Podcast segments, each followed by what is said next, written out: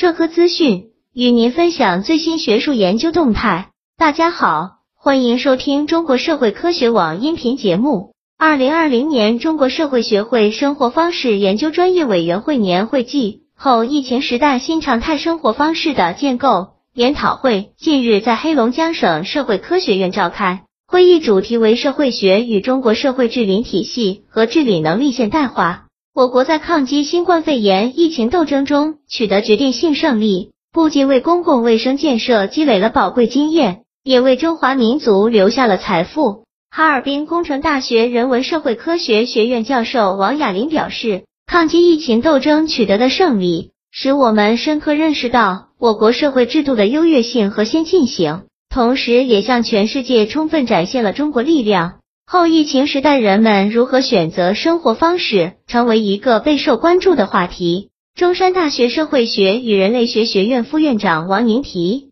出，社会科学研究不能忽略数字技术对社会的影响，数字化将重构人们的生活方式。哈尔滨工业大学人文社科与法学学院教授唐奎玉认为，在后疫情时代日常生活中，在空间上相互间隔的个体会倾向于通过互联网塑造个体间的社会信任，从物质和生活两方面重构美好生活。对疫情后生活方式的思考，成为每一个个体及群体深度反思自我行为规范的契机。这种反思将为美好生活提供更加坚实的思想意识基础和行为规范。会议由中国社会学会生活方式研究专业委员会、黑龙江省社会科学院、省政府发展研究中心、社会学研究所、南京市社会科学院社会发展研究所、哈尔滨工程大学人文社会科学学院、黑龙江省社会学学会联合举办。